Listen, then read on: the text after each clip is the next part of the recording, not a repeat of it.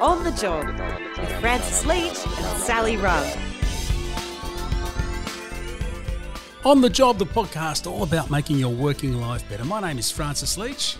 And my name is Sally Rugg. Thanks for being here, everybody. Hey, Sally, good to catch up again. How's your week been? It's been the same. It's been the same. It's always it's always the same, isn't it? At the moment, um, yeah, it's good. What have I got to report about the cats? Um, one of the cats had her one of her teeth removed, and her mood has improved significantly, which is great. And now she smiles, kind of with like she's got this sort of like funny toothy smile. Anyway, so that's the highlight of my life at the moment.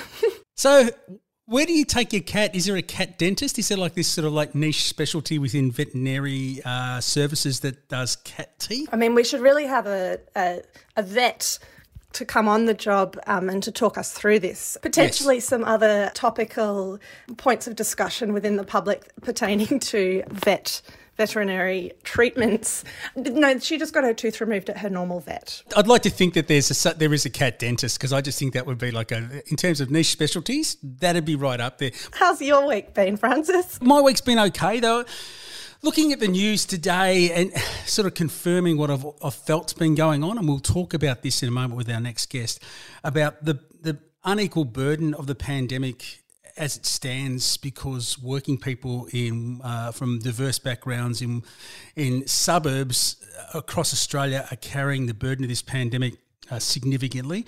And there's a report from the Australian Institute of Health and Welfare uh, using ABS data, uh, which points out that uh, you know people in working class communities and poorer suburbs are almost four times as likely to be exposed to uh, COVID nineteen and live with the consequences of it. It really does drive home that point, and that's been exacerbated uh, in recent days by reports and, and, anecdotal stuff from from my hometown, my home suburb of Broadmeadows in the city of Hume in Melbourne's northern suburbs where it has become the centre uh, of the, the pandemic in this part of the world. Uh, my parents still live there, uh, and uh, they tell me about people that they know that have now got the uh, the condition, and just reading and hearing about just how difficult it's been for the people in, in, the city of Hume, in suburbs like Roxburgh Park and Broadmeadows and, and elsewhere. Rich diversity of communities out there where language and cultural issues have become uh, a challenge in terms of getting people to um, mobilise to be vaccinated. Uh, the outreach and services have been really stretched. The availability of appropriate vaccines is still a big issue there. And I really feel for, for my hometown and my community at the moment because uh, it just outlines to me, Sally, that when I think about like you and I have talked about this, gee, lovely sunny Saturday afternoon, Sunday afternoon coming up. I'd love to be at the pub or in a beer garden somewhere, and I can't be.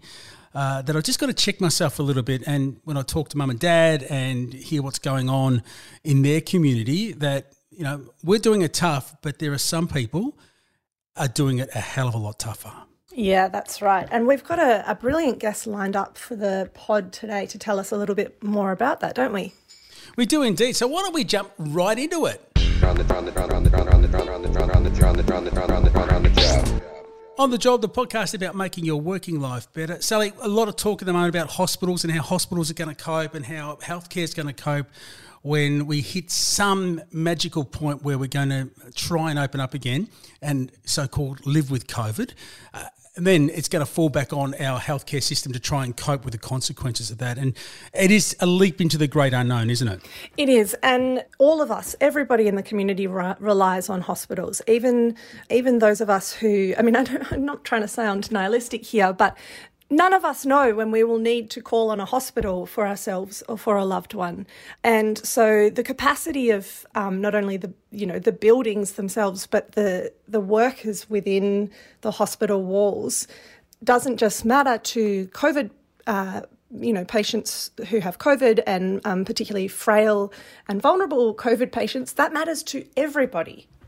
It certainly does. And At the moment, it is our healthcare workers, our frontline workers, which who are holding back the tide of disaster in our hospitals and in our GP surgeries and everywhere that people are presenting with issues when it comes to COVID 19. In Sydney's southwest and western suburbs, it is very much the case. And so today on the pod, we're going to talk about healthcare workers and the reality of dealing with COVID as it stands and what that might look like in the future.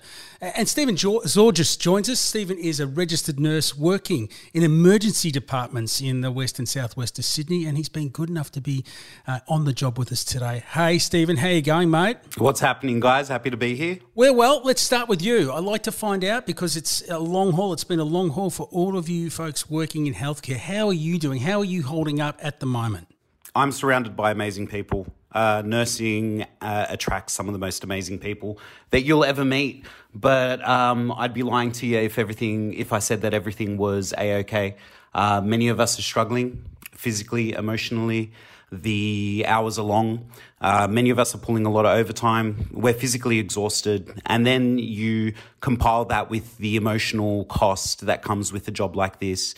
Uh, under normal circumstances, it's, it's, it's enough to break an average person. But um, then you add the complexities of COVID, and uh, things are getting tough, man. Things are getting real around here. And can you tell us some of those those complexities, right? Like we we hear a few bits of pieces for those of us who follow, you know, these stories quite closely about PPE and about having to be more than a nurse to a lot of people who are in the hospital by themselves. Can you talk us through what are some particular complexities that have come with COVID patients? Absolutely. So, um, uh, one of the complexities that has come about with um, with uh, this latest wave of COVID is that uh, family, friends, carers uh, it's getting more and more difficult for them to support their family in hospital while they are in hospital, particularly in the area where I work, so Sydney Southwest. We have a large ethnic community, non English speaking background. Their English can be very limited. And if you don't have a nurse or a doctor who speaks their language on shift, you somehow still have to deliver gold standard care and this person has to completely put their trust in you. Something that I sympathize quite a bit because I remember when uh, my mum migrated here to Australia. Um, I can only imagine how difficult it was to give birth to three kids and not speak a lick of English. And you show up to this hospital to give birth to a baby, and all of a sudden people are doing all this stuff around you, and no one uh, you, you have a very limited understanding of what's going on. And there weren't a lot of Greek speaking individuals in healthcare at the time to be able to explain this stuff to her. And uh, those issues carry on uh, into the modern day as well. So, and it goes beyond just the ethnic communities of Sydney Southwest. Uh, there's the vulnerable communities. There are children with intellectual disabilities and adults with intellectual disabilities as well who need to feel safe and have their carers around. We're also, you know, seeing people from the LGBTQIA plus community who you know need that support network around them at the best of times.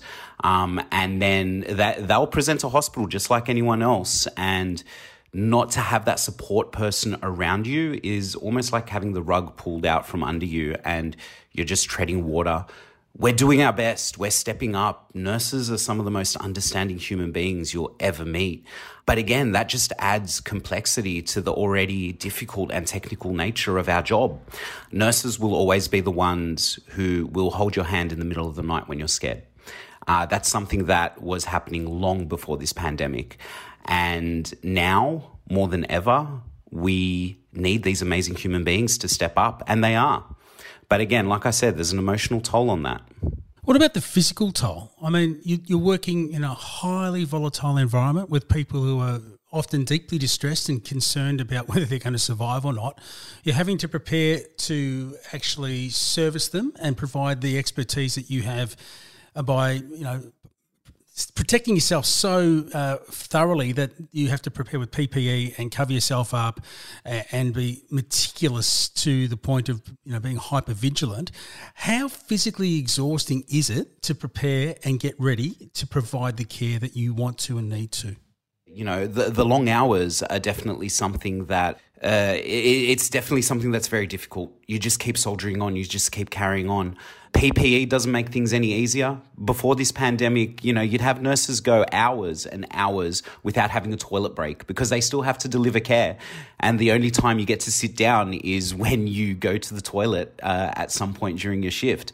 Now, the fact that we have to wear these P2 or these N95 masks constantly to protect ourselves and protect the patients from COVID, the simple things like having a drink of water during your shift, it's it's difficult. Um, I don't want to overshare, but sometimes I make it to the end of the shift and my urine is so concentrated that uh, it, it takes me by surprise. And we all know we need to drink water, right? Nurses are no exception to this. You can't condition yourself to dehydration. PPE is hot we're wearing these, I'm sure you've seen it on TV, we're wearing these full length yellow aprons. They don't breathe. They're, they're impervious.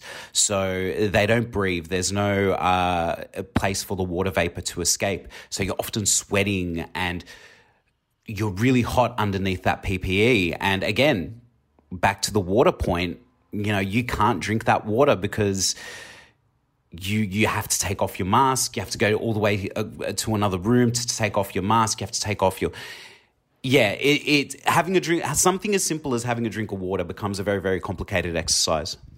My word, that is so full on. I want to I want to ask you about um, some of the amazing things that nurses in New South Wales are organising together to sort of call for and advocate for. But um, Bef- before we move to that, can you help us and the listeners understand for people who don't have COVID, who are presenting to an emergency to the emergency department, whether that's for you know a car accident or you know heart issue or you know anything that someone might normally present to an emergency department for what's their experience like now and, and how has that changed so, for the most part, the experience hasn't changed. You show up to an emergency department and you still get that gold standard care. You still get a group of, you know, vibrant, young, and old, passionate individuals who want to provide you with the best possible healthcare outcomes.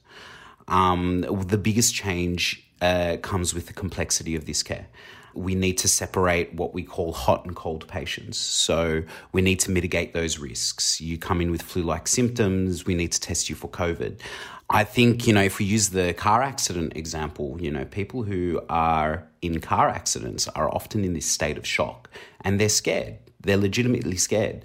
I think the best quote came from a TV series called Nurse Jackie, where she describes emergency nursing as uh, you see people on the worst day of their lives. And that rings true for any emergency nurse. Um, you know, obviously, you can't have your family, you can't have your loved ones next to you during this really vulnerable and scary time because we also have to balance protecting your family and your loved ones from this virus. Uh, we don't know who walks in through the door with COVID. I'm sure plenty of you guys have heard uh, a lot of the talk around asymptomatic spread of this virus. So, for the most part, anyone that walks into the emergency department, we need to consider infectious. Um, and that's not just dangerous for the people around them in the emergency department, but that's also very dangerous for the staff too. Keep in mind that if a nurse or a doctor or a cleaner or even a midwife is exposed to COVID, uh, that's isolation for two weeks um, they're out of the game for two weeks because they have to isolate. And that in itself has repercussions. It's not as easy as, you know, work from home. This isn't a trade where we can work from home. Uh, we need to be hands on patients to be able to deliver the best quality care. When a senior staff member, particularly, is taken out of the fight, then you have the skill mix in that hospital being diminished. You have the junior staff around them without the mentorship of that senior staff member to be able to guide them through the complexities of healthcare. And that's where it becomes really, really difficult. And it's not just the technical stuff involved in nursing, too. It's that hand on the shoulder telling the junior staff that everything's going to be A OK. Keep in mind, these guys are new and these guys are vulnerable, just like we were when we first started out as well they need that leadership, they need that mentorship from the more senior and more seasoned healthcare professionals to be able to get them through this. I was just going to say, I just think nurses are the best people Just like, just as a side note, like listening to you talk, Stephen, it's just like, yeah, you are the best of us. Nurses are are just, um, and I don't want to use the word heroes because I think there's like a really like a really powerful point to be made that like no nurses are not heroes they are workers and their work should be valued and um, remunerated uh, uh, like properly and and treasured in that way. But um so I, I don't want to sort of fall into that trope but I really do think that that you and your colleagues are incredible I do appreciate it, Sally. Um, but we put our scrubs on one leg at a time, just like you guys. You know, where we're we're we're human beings, and I often say that you know, yeah, I will acknowledge that the work that we do is super important, and it's it's it's very it's a very profound experience being a nurse. Um, and doing it for 15 years, you know, I, I, I understand that. But, mate, everyone can contribute to this world in one way or another. I'm not going to diminish the importance of the barista across the street at the hospital because guess what? I wouldn't be able to face a shift of this craziness that's going on without that barista making my morning coffee. He's just as important as any nurse that shows up to work. The stuff that you guys are doing, talking to us, listening to our stories, with your expertise in the media, don't diminish exactly what you're doing either. You're getting that message out there. You're giving a platform for someone like myself who, beyond the hospital walls, I wouldn't otherwise have that platform. So, yeah, don't diminish yourself by comparing it to us. We're all in the, legitimately, I believe, we're all in this together. And not in the way that these, you know, morning breakfast personalities say it you know, we all have something to contribute, no matter how small that is. And the important thing is, is that we do so in a measured and considered way, so we can we can sustain the contribution that we all make, and we support each other in doing so as well. It's really important. Then I'm going to ask you about COVID itself in its extreme, because I think there's a lot of people who abstractly know that it's a disease that can make you sick, and yeah, you might die. But there's still, I think, a disconnect for a lot of people between the reality of living with it in a critical phase and what it does to you and the consequences that it has. So, for someone who's up close to it, can you give us a sense of just what happens to people when they get really sick? Uh, one of the failings uh, I feel in the the media, particularly, is that they continuously throw statistics at you right? You know, they say uh, the fatality rate is at about 2%. 2% doesn't sound like a very big number, but when you scale that to 25 million people in Australia, all of a sudden you've got hundreds of thousands of people dying.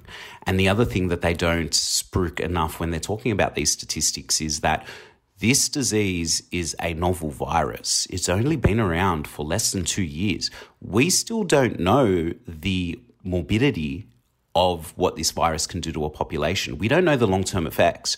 You look at something like polio, for instance, right? Polio has been around for a very, very long time, but we know what polio can do in children. All you need to do is look at the uh, the compromised gait that people have when they get older because they contracted polio as a child. And the same thing goes for uh, rheumatic fever as well. We know rheumatic fever has been around for a very long time, and we know that they're at much higher risk of developing, developing heart valve complications older in life. You know, we, we know that these complications exist in these established viruses the thing about COVID is that we don't know what the future holds for COVID. Yeah, this pandemic might finish in a year, two years, however long it takes us to get, you know, the lid on the casserole. But we don't know what's going to happen in five, ten, or even 50 years from now. As far as how sick people can get, um, we know people can get very, very sick from COVID. And uh, that's just a reality. You might meet someone who catches COVID and they're A OK they have very minor symptoms. It's just like something. It's it's like a common cold or a really mild case of the flu. And the reality is that yes, that occurs, but I think global statistics stand at anywhere between ten to fourteen percent of people um, develop severe symptoms which require hospitalization. Now, we're often talking about ventilators, um, that there are enough ventilators, and you know the government is of, often spruiking that we have enough ventilators in New South Wales and we have enough ventilators in Australia, but no one talks about the physical and the emotional cost of putting someone on a ventilator. When you're on a ventilator, things aren't looking good ventilators are your Hail Mary. It's not like ventilators in the movies where, you know, the hero puts his hand around the ventilator tube, takes the tube out of his throat, and then goes on to save the world. There is often a period of rehabilitation after being on a ventilator. You have to relearn how to breathe, essentially, not to mention the complications that might come about from being on a ventilator itself. Now, this rehabilitation can often take months, sometimes years, before you can get back to a fraction of what you were prior to being on a ventilator. Ventilators are very serious. It, it, it is it is a very serious illness. It might not be a very serious illness to everyone. A lot of people, and I will say this: a majority of people will not develop symptoms severe enough to end up in hospital. But for those who do end up in hospital, mate, it's a long, long road to recovery. Uh, I had the pleasure of. Um, uh, this is actually a very close friend of mine who caught COVID. And I sat down with her and I had a very long discussion with her. She was hospitalized, she had very severe symptoms. And even then, she ended up developing long COVID. It took her six months before she could get back to normal. And we're not talking about someone with uh, uh, medical history. We're not talking about someone who's unhealthy.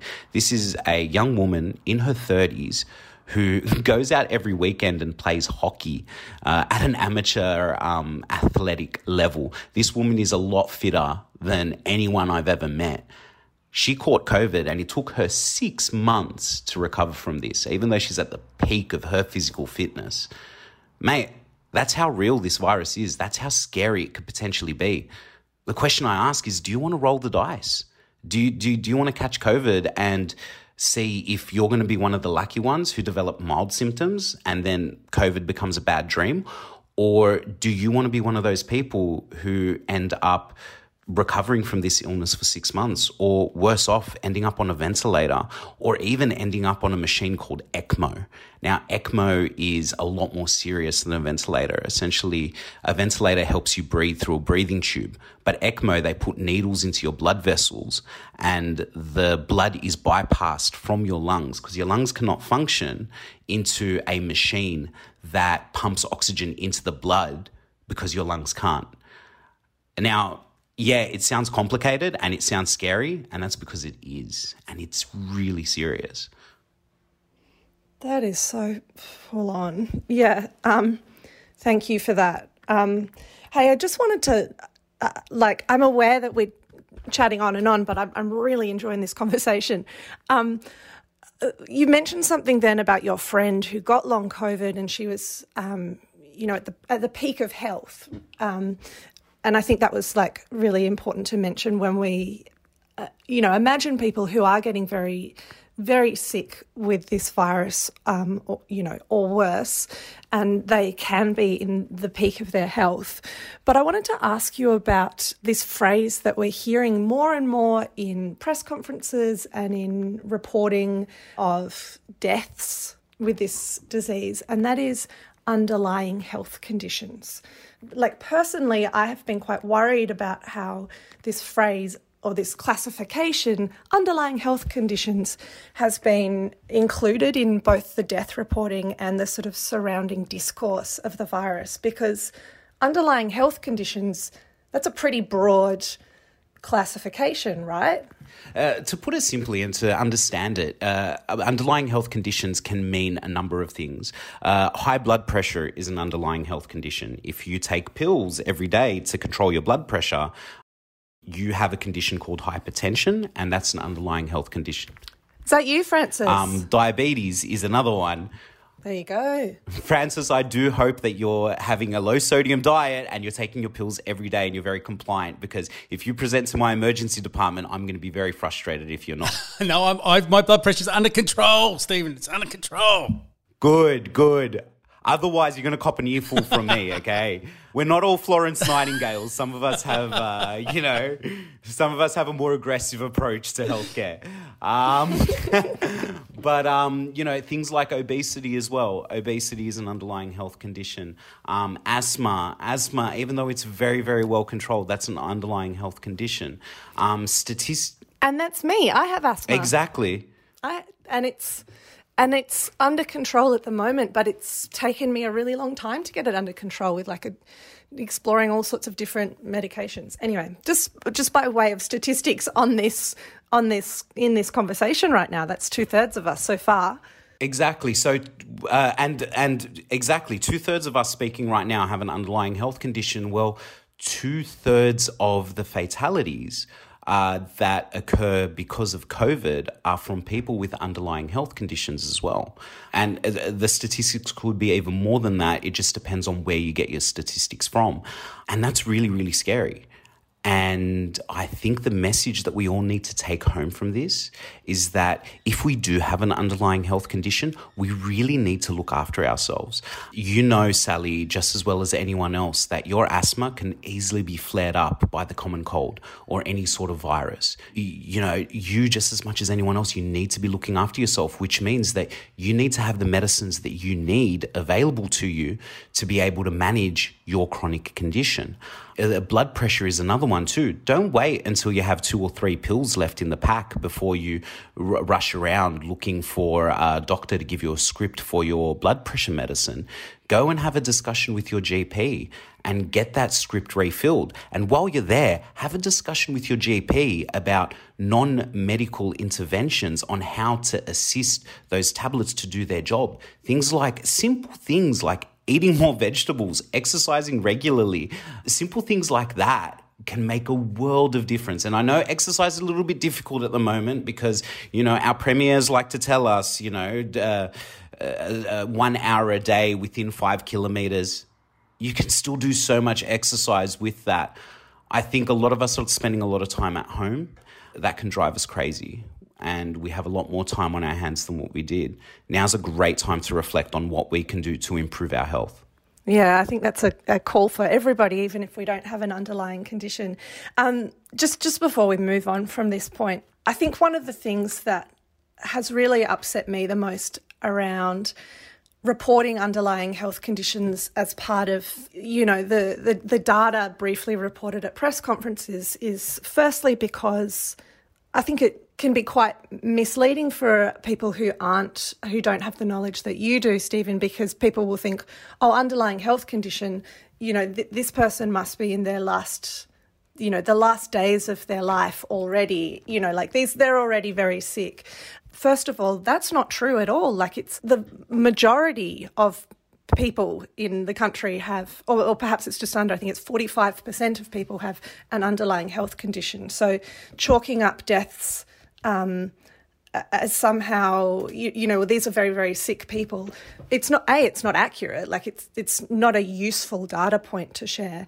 But the thing that upsets me even more than that is i think the emphasis on whether people have an underlying health condition sort of renders people who are elderly or disabled or chronically ill or otherwise frail as somehow more expendable it's kind of like a, a, reassurance given largely by politicians saying like you know there were and there today there were 10 deaths but they all had underlying health conditions as if as if the lives of people who are chronically ill or elderly or disabled are not just as precious as anybody else. And and for me like I, I think the the context people uh, well these these people in the media are trying to give is like to minimize um, the perceived danger of a virus, of the virus.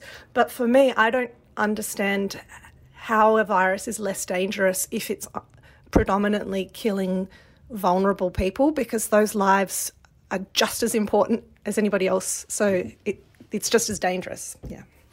Precisely, precisely. You're absolutely right. I mean, um, and you can't. The the example that I gave you earlier. You know, my friend who uh, contracted COVID and had a very very serious experience with it. She didn't have any underlying health conditions. I, I like to stress to people that a death is a death. Every single death is tragic. Whether or not the person had underlying health conditions, every single death is serious. There are a lot of young people dying from this.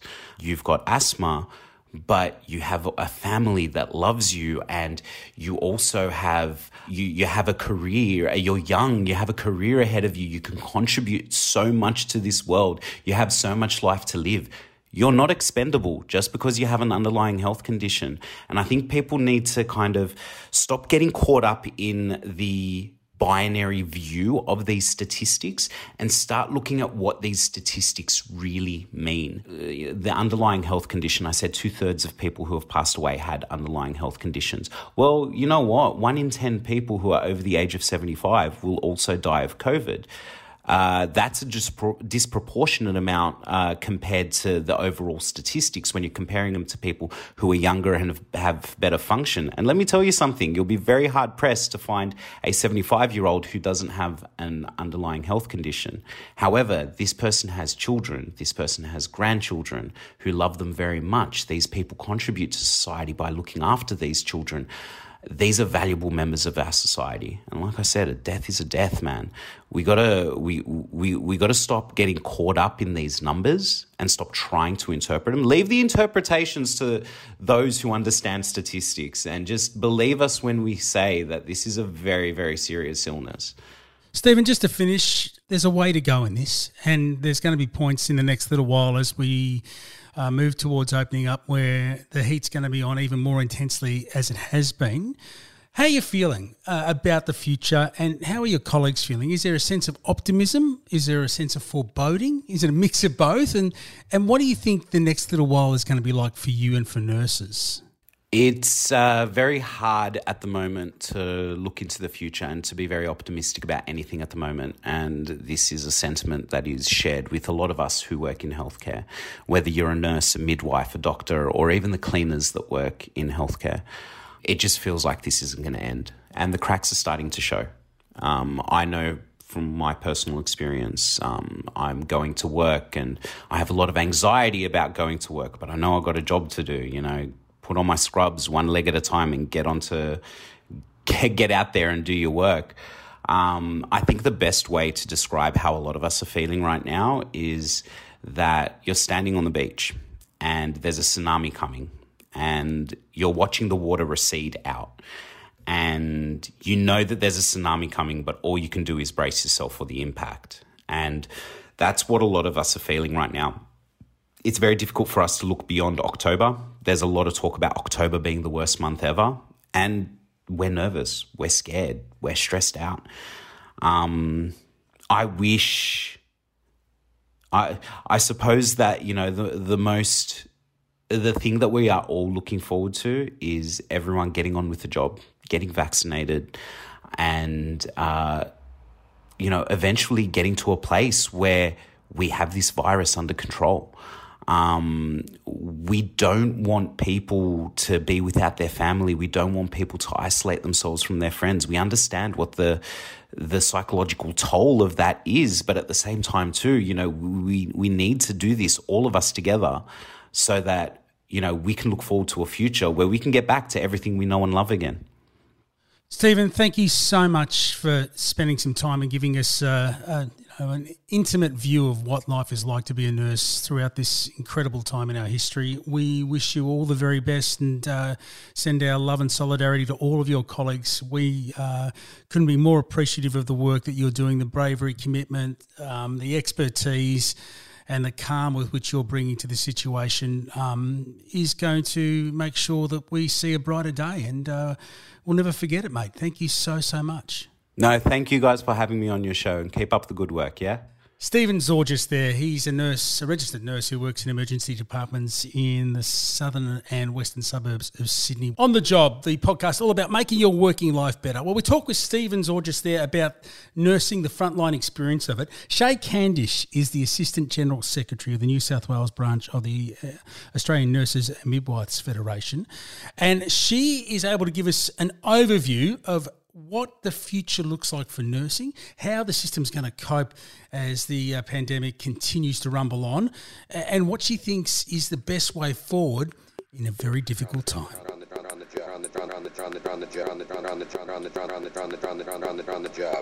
On the Job's a podcast all about your working life, and one thing that makes your working life better is being vaccinated. So, to help inspire you to do that, you can go to shop.australianunions.org.au slash collections, and everyone who is vaccinated can pick up a fantastic set of on the job union I'm vaxxed stickers to put on the back of your car, bike, scooter, whatever it is, to let people know that you're vaccinated and to encourage others to do the same. Go to shop.australianunions.org.au and use the code on the job in the store and make sure that you are vaccinated and share the news.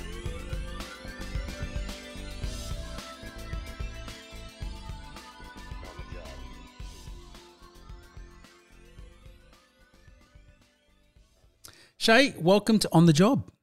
Thank you very much. Firstly, how are you doing? How, as someone you know involved deeply in the welfare of nurses and people on the front line of the pandemic in Western Sydney, where you know with the needles tipping into the red, it must be very stressful. How are you going? Yeah, I'm okay. I think it's tough. Within the head office of the Nurses and Midwives Association, we're all pretty busy.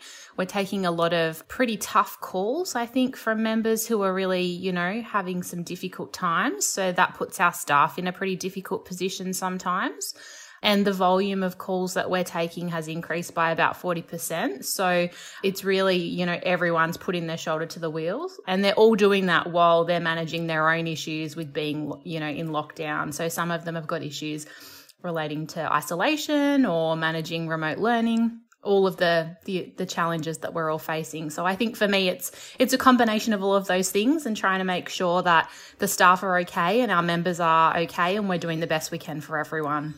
Can we do a bit of a health check then on the staff and those people that, that are members of your union and are working in this really difficult time? 40% increase in calls. What sort of patterns or stories are emerging from that that, that, that might alarm you and really cry out to be addressed? Uh, we get lots of calls about access to PPE whether it's that you know we've got um, supply issues or not the correct PPE being provided, uh, with the, the constant changes and the increasing volume of COVID positive patients, it presents lots of issues around PPE and interpretation of what's in, what's appropriate PPE under what context. We also have issues with people who are being put into isolation because of exposures and the staff shortages that that creates, which has been pretty substantial.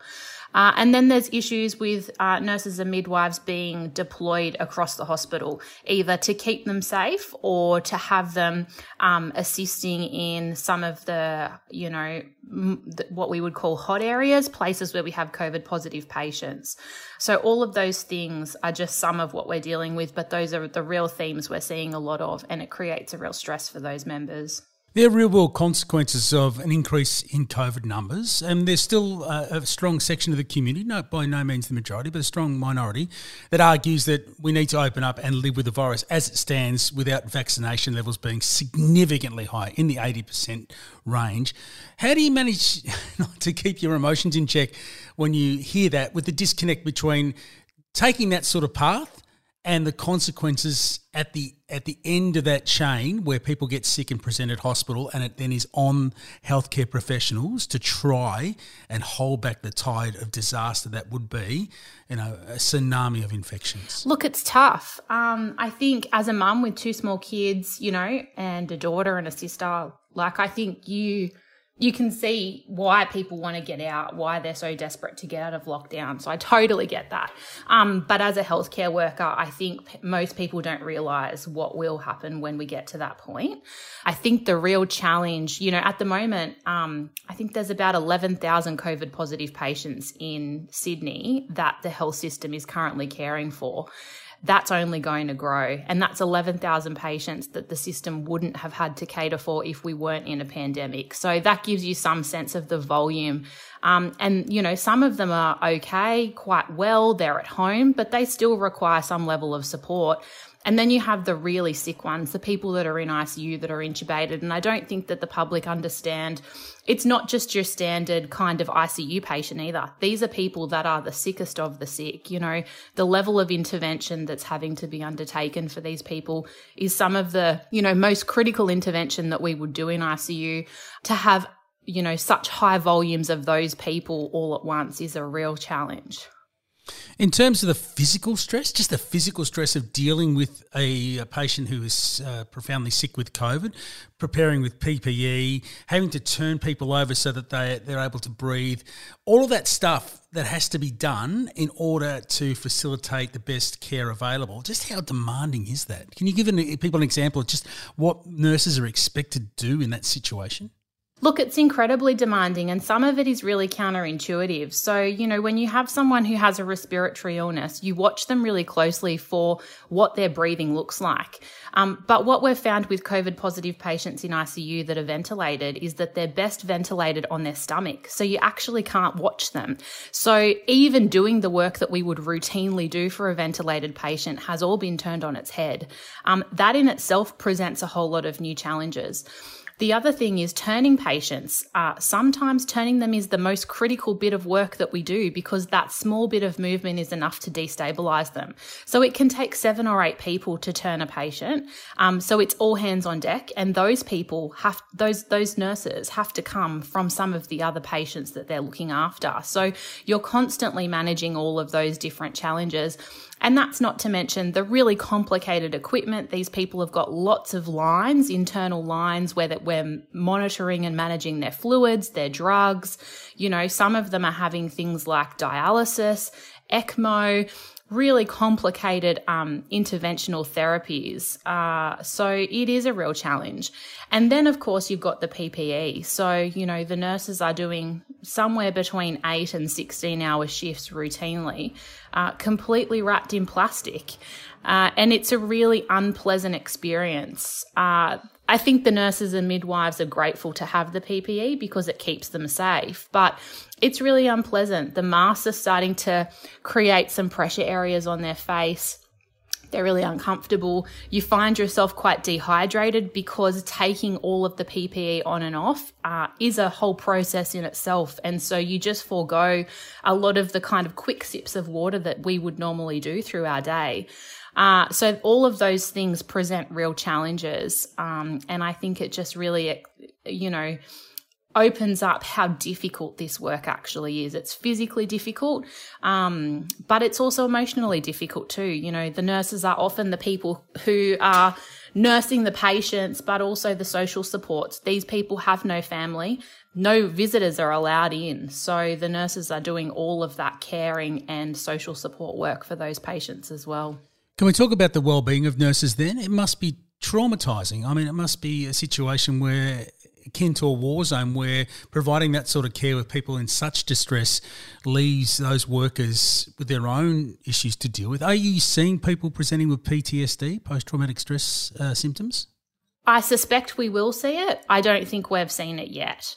We definitely hear from our members about some of the difficult days that they have. And I think that uh, the nursing profession itself is really good at pulling together. So I think we'll see lots of that, but it will all, I think, come together uh, and people will really experience some of the suffering once it's over. Have some nurses, for instance, decided that they can't go back into an ICU environment because they feel like they've been burnt out by previous experience? Uh, we see that normally, if I'm honest. Uh, I haven't heard any specific experiences of people saying they won't go in now. What what I have seen, I guess, is nurses who have been upskilled to come and work in ICU or critical care. They did a small bout of it last year, um, and some of them probably won't come. You know, we're hearing stories they won't come back for the pandemic this year, even though they'd put their hand up to say yes. And part of it is it's a really intense environment trying to get someone up to that level of expertise so quickly is really challenging and that really presents um, some individual difficulties for some people. So i'm not sure that everyone will go back. Yeah i think the real the real trauma will come once it's all over to be honest. Can we talk a little bit about um, then what happens in the situation where nurses are furloughed? Because we'll see that uh, someone comes into hospital, uh, nurses might inadvertently be exposed to, an environment where COVID is present, and the whole workforce has to step out of being able to provide care in order to uh, make sure that they are well and, and not sick. Uh, how much pressure is that putting on the system at the moment when people within the health system have to furlough? And leaving you know the, the, volume of patients still coming through and not as many people there to look after them. Yeah look it's putting a huge pressure on. It's not uncommon for us to have more than a thousand workers furloughed at once uh, and it's difficult when those outbreaks happen in smaller places where they can't access big volumes of staff. So particularly in our regional hospitals you know they don't have the ability to pull staff from other hospitals or call in agency staff so those challenges make it even more difficult. But, you know, we see big hospitals, big metropolitan Sydney hospitals that have struggled to, um, replace vacant shifts. And members talk to us about you know coming on shift and they're two nurses short things like that. So it's quite common for nurses and midwives to receive multiple text messages per day asking for them to come in and replace um, shifts or do overtime that's really been the biggest focus in terms of um, managing those those furloughed staff. Just on that, also, I mean, it must be for other patients who are not COVID positive, who are presenting with other issues, that the stress being put on the system by the COVID uh, pandemic means that the, standard of care that you can provide to someone with cardiovascular problems or dealing with oncology issues becomes even greater as well. So this is not just about COVID patients, is it? No, and I think that's one of the real challenges because people will continue to present to emergency departments with the usual kind of illnesses that we see, uh, and trying to give them the same level of care that we've always given is something that the nurses are really conscious of. Um, but you know, I heard a story just yesterday of someone saying they had a man who presented with chest pain and every single room was taken up with a potentially COVID positive patient. So there wasn't even a bed for them to do an ECG on that man on. So they had to do that in a chair. Now, you know, that's not the level of care that we want to be providing. When people come in with chest pain in a, you know, first world country, we should be able to do that. Let's talk about some positive stuff here. What we've seen through this pandemic is this ceaseless commitment to service from nurses and their commitment to excellence of care and, and to the well-being of others. That must give you enormous pride. Yeah, for sure. Absolutely. I think it's something that um, you know, really sets nurses and midwives apart from a lot of other professions and why we're so trusted by the community. And in the end, do you think that we're going to learn something significant out of this that will change our approach to nursing? Uh, I hope so. I certainly hope that we have a different approach to supporting and funding public health services. We've been calling for increases to nurse to nurse to patient ratios for the last eight years we've essentially been ignored. But it got to the point before this most recent outbreak that our members were taking industrial action, and that doesn't happen lightly.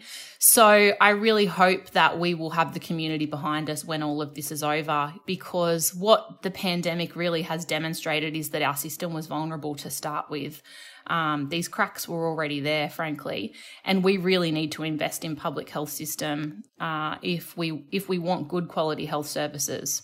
And just to finish, what would be your message to the wider public about the importance of getting a vaccination, making sure that you do the right thing in terms of wearing a mask in public, and what that actually means at the at the sharp end of this in hospitals for nurses, for doctors, for midwives?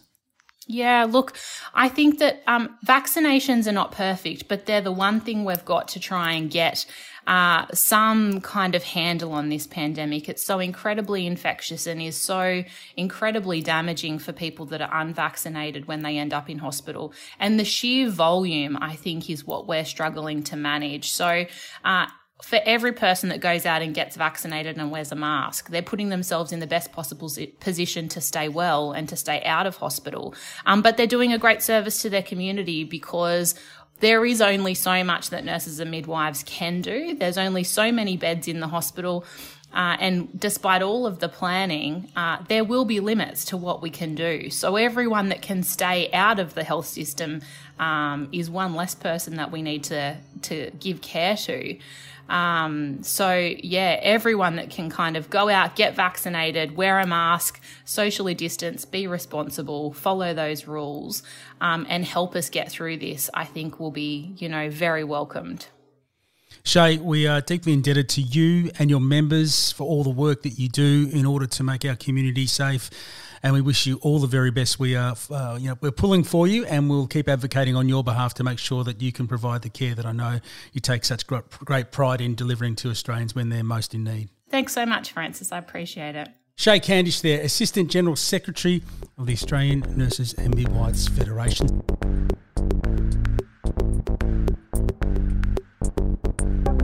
On the job, Francis Leach and Sally Rugg. How good was was chatting with Stephen? What an extraordinary advocate for his profession, and um, you just know that if you end up in his hospital, you're going to be uh, getting the very, very best care.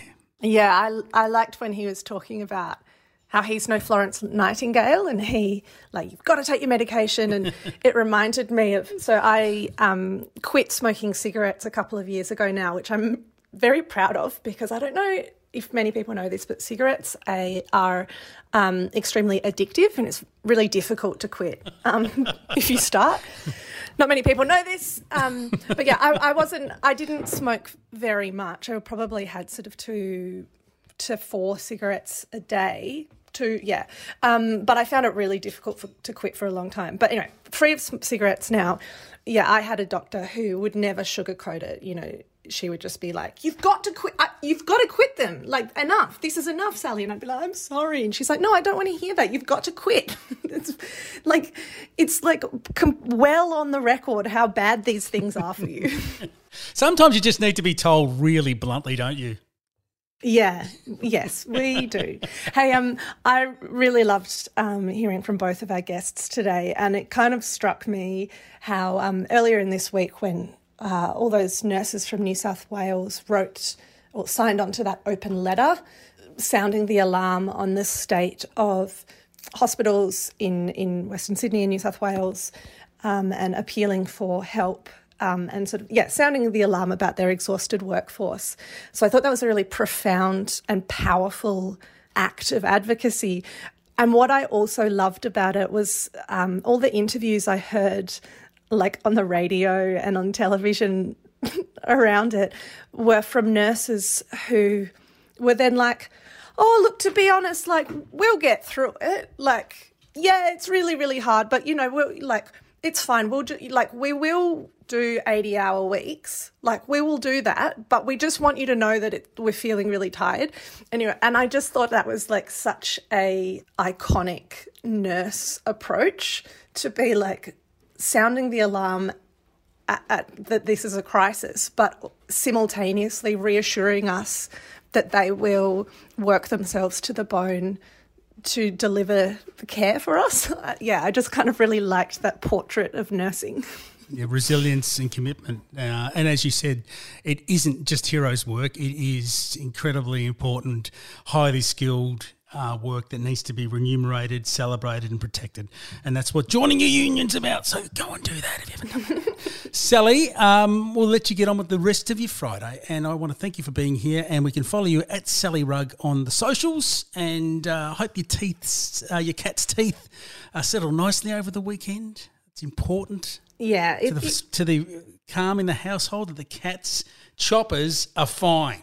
These cats uh, like I don't want to overstate how much these cats have got me through the last 18 months. Like when people talk about their mental health plan, mine is the cats. that, like that's what it is at the moment. And um hey, I think I'm going to message my friend who's a vet and see if she yes. wants to come and have a chat to us on the job. Let's do that. We need to talk about how important pets are for us right now. Good on you, Sally. Enjoy the week ahead, and we will catch you on the next edition of On the Job. See you then.